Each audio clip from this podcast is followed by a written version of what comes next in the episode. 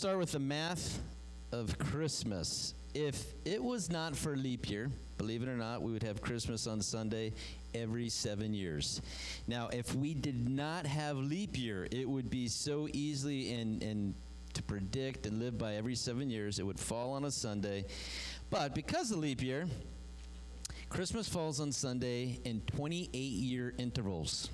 So every 11th year, then six years later, then five years later, and then another six years. Think about it leap year. If it wasn't for leap year, it would be every single seven years on a Sunday. But because of leap year, 28 year intervals. So just to go back the last few December 25th, 1994, December 25th, 2005.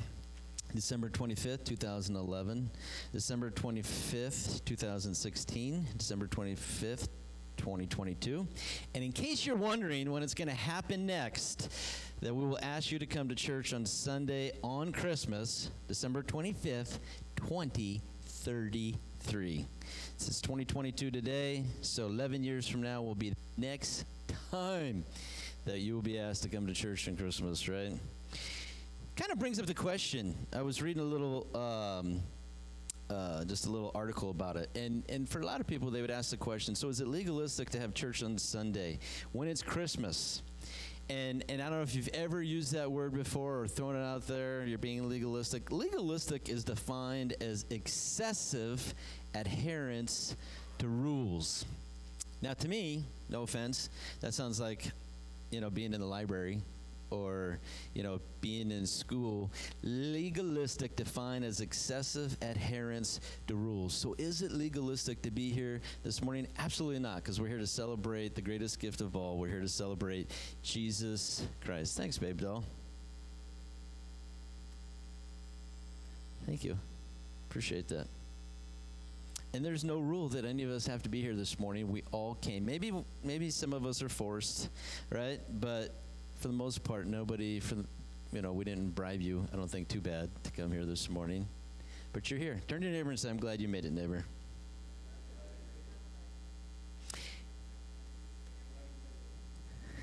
Thanks, Sam. If you have your Bibles, we're going to go Luke chapter 2 as we read the Christmas story. Luke chapter 2, starting in verse 1 and it says this At that time, the Roman Emperor Augustus decreed that a census should be taken throughout the Roman Empire. This was the first census taken when Quirinius, yeah, however you say it, was governor of Syria. All returned to their own ancestral towns to register for the census. Verse 4.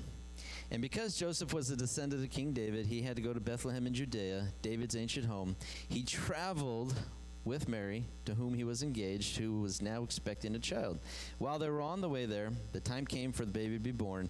She gave birth to her firstborn son. She wrapped him snugly in strips of cloth, laid him in a manger, because there was no available lodging. Who is Caesar Augustus that he should ask for a census? Well, I'm glad you asked. Caesar Augustus, he, he was given the name Augustus it was voted to him 27 BC, and he was given the name Augustus because they wanted to use it for taxation and military purposes. So Caesar Augustus, which means exalted, and before Caesar Augustus and before he was emperor, Rome was actually ruled by Senate. But when Caesar Augustus came into power, they made him not only uh, the king, they made him the emperor as he took over, as we know, much of the world on that side over there. And so they gave him that title, Augustus, because he was exalted. He was exalted. So for Caesar Augustus, interestingly enough, we all know he was a man, right? Just like this morning, most of in here, we're, we're men, we're women, we're just people, right?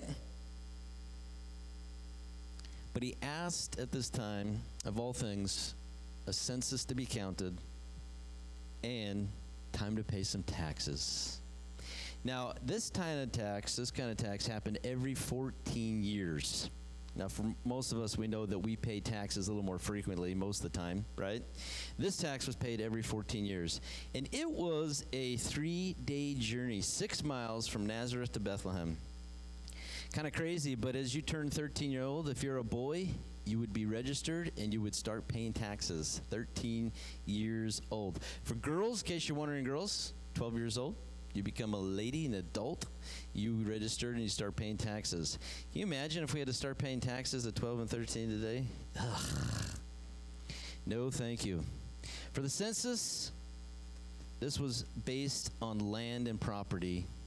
And so for them, for, for Mary and Joseph, they owned property in Bethlehem. And, and to think about it, sometimes, you know, I don't know if you ever thought, sometimes it's the wrong time, the wrong place kind of deal and and to be nine months pregnant and to travel six miles, whether you're walking or sitting or riding with a donkey, I don't think that's comfortable. I've never had a baby or had to carry one, thank God.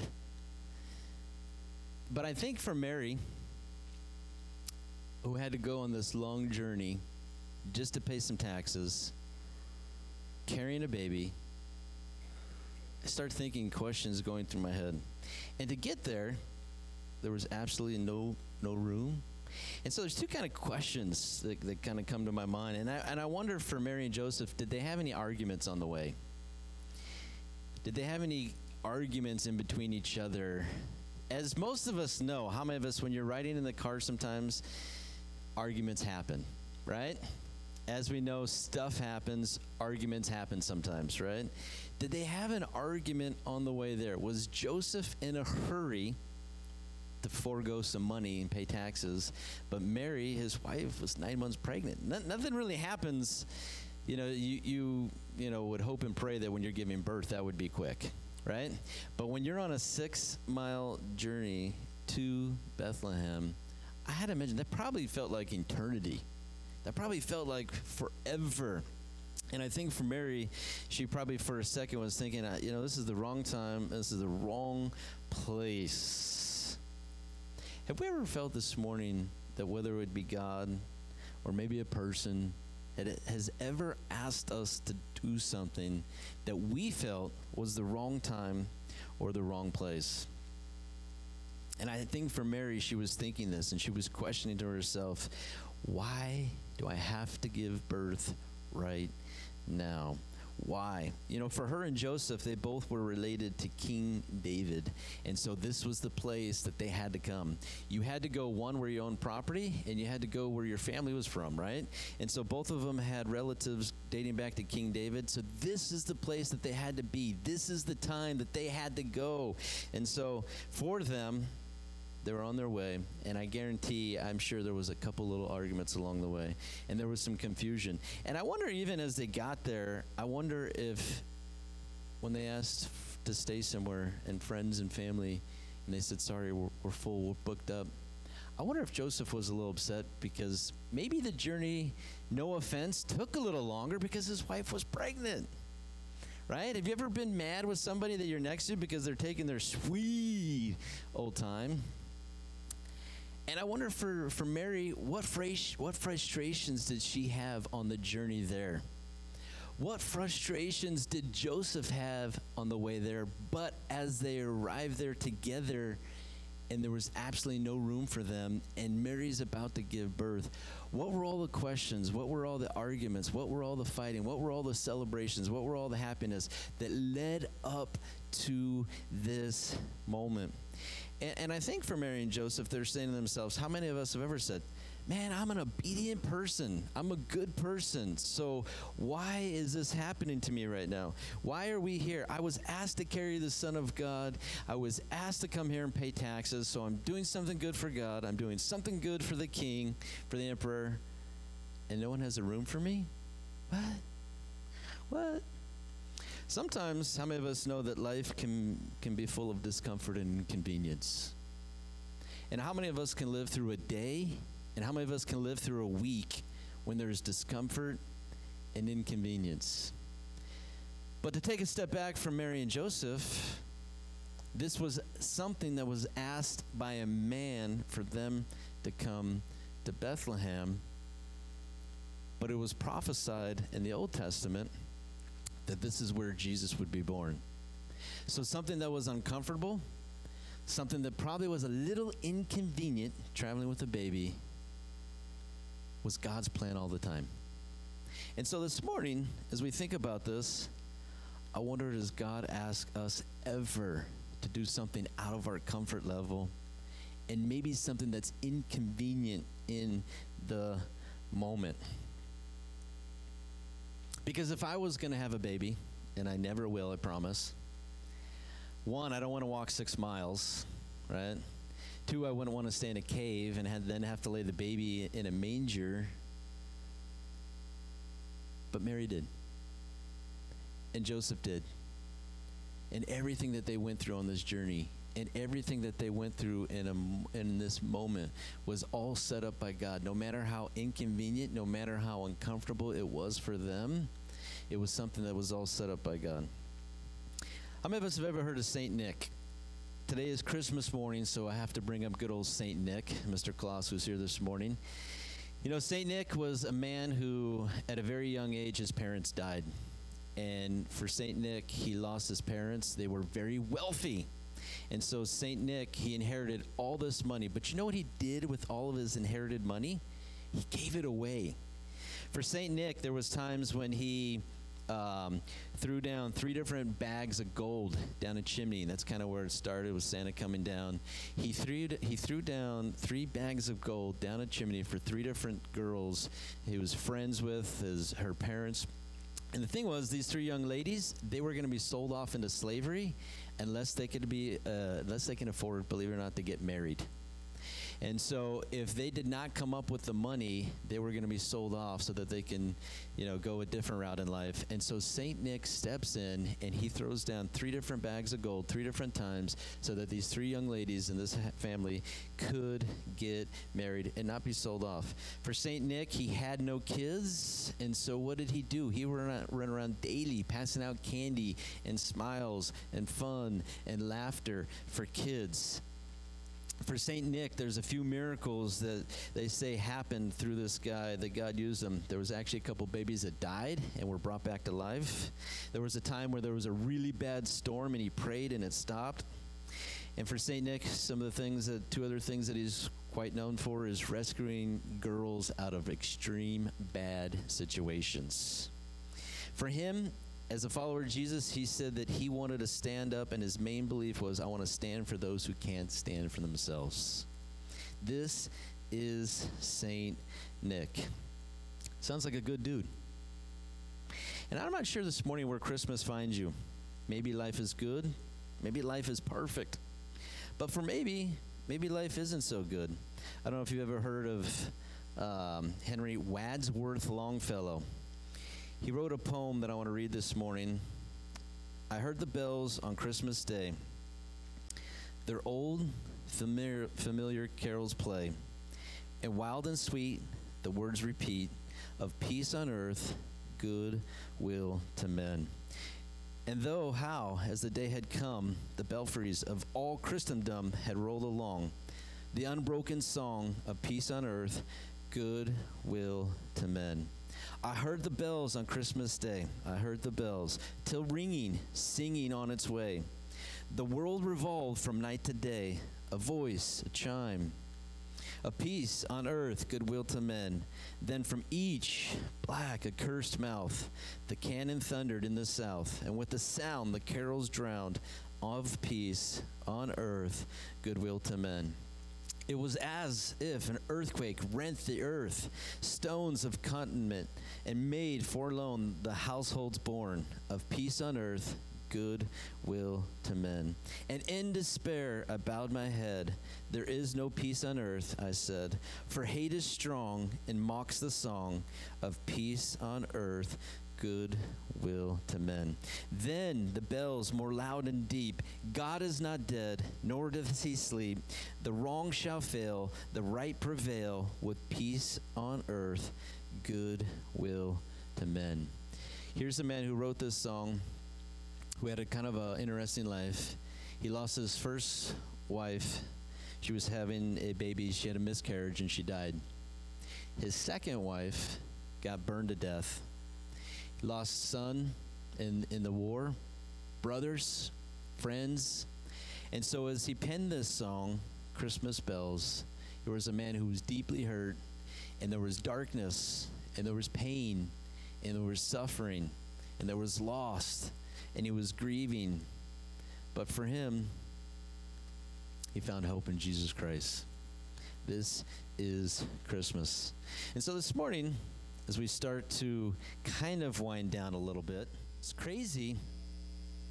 The Christmas story, and one of the craziest things about it, if you know the Bible, the last book of the Old Testament, Malachi, after those last words, there was 400 years of silence. 400 years of silence before the New Testament. So between the Old Testament and the New Testament, think about it with the lights off, it's kind of dark, semi quiet, silent. God used silence in the past, and there was times where the Jewish people when they would turn their back on God, God would be silent. And usually when he turned God turned his back on them, bad things happened to them. And so the moment would become desperate. And when things became desperate, they would turn back to God. And then something would arise and God would deliver them over and over and over again. But in this period, there was something different because it was 400 years. 400 years of God not speaking to prophets, for over 400 years of silence and quiet.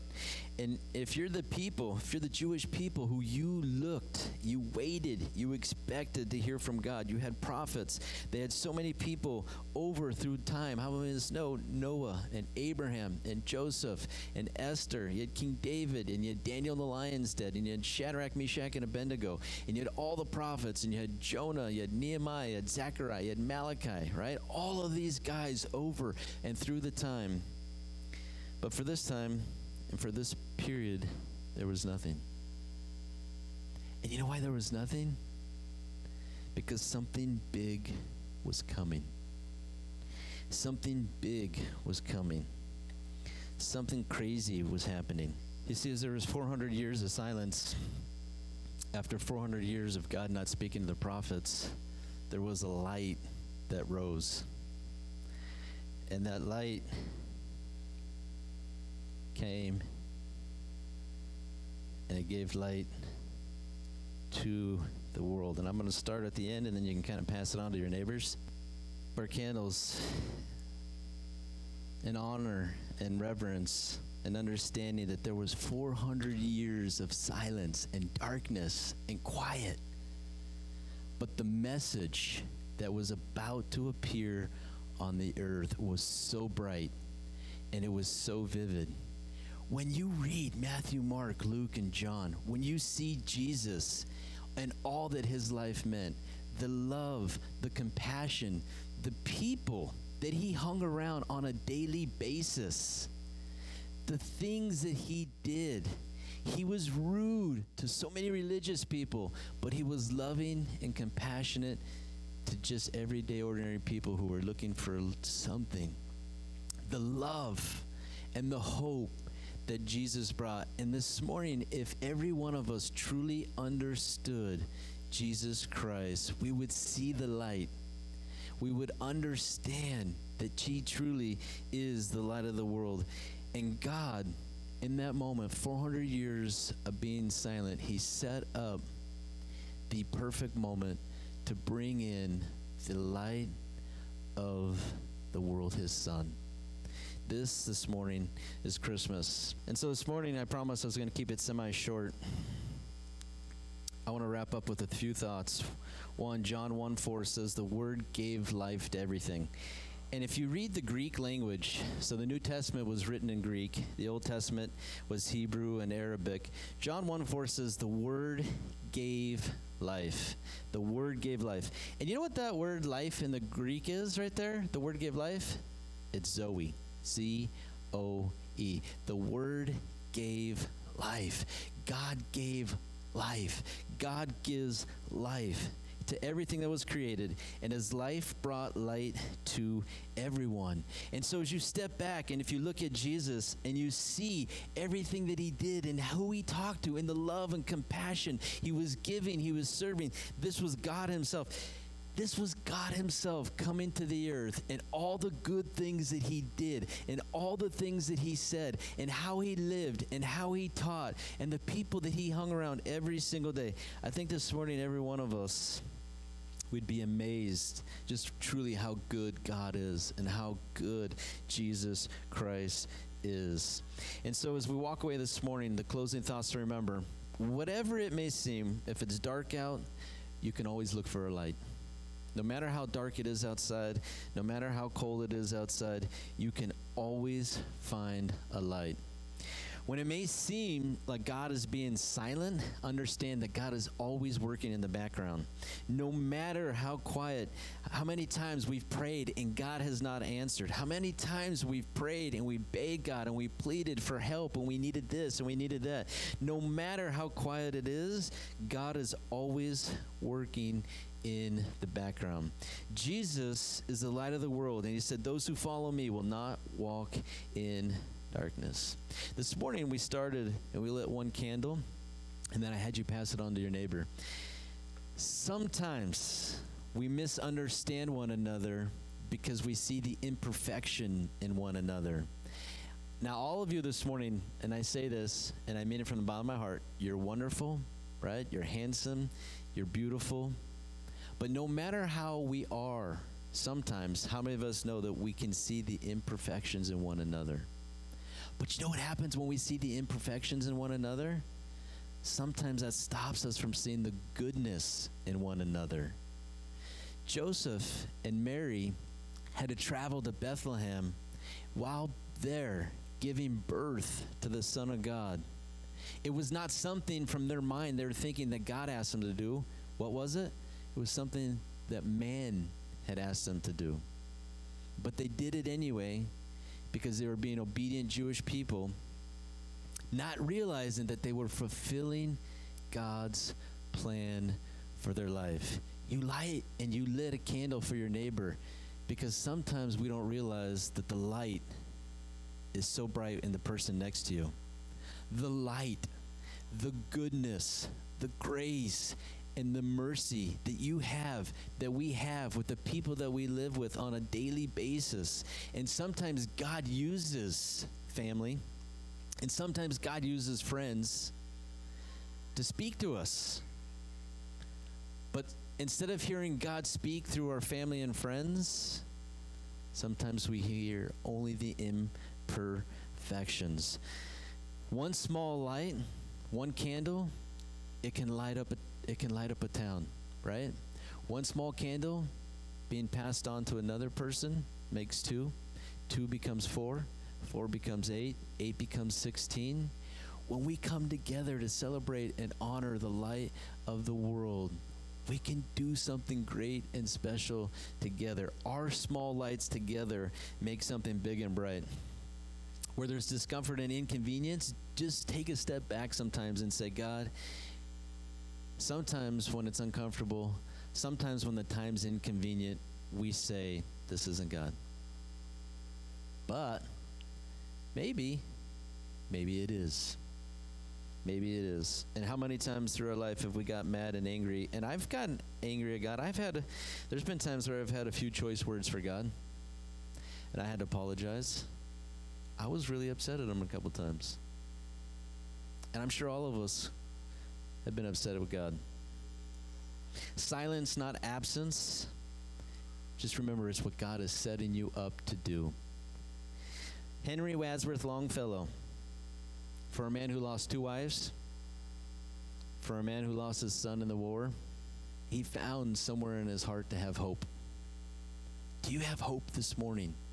Do you have the hope of Christmas? Do you have hope in what God has put you here on the earth to do?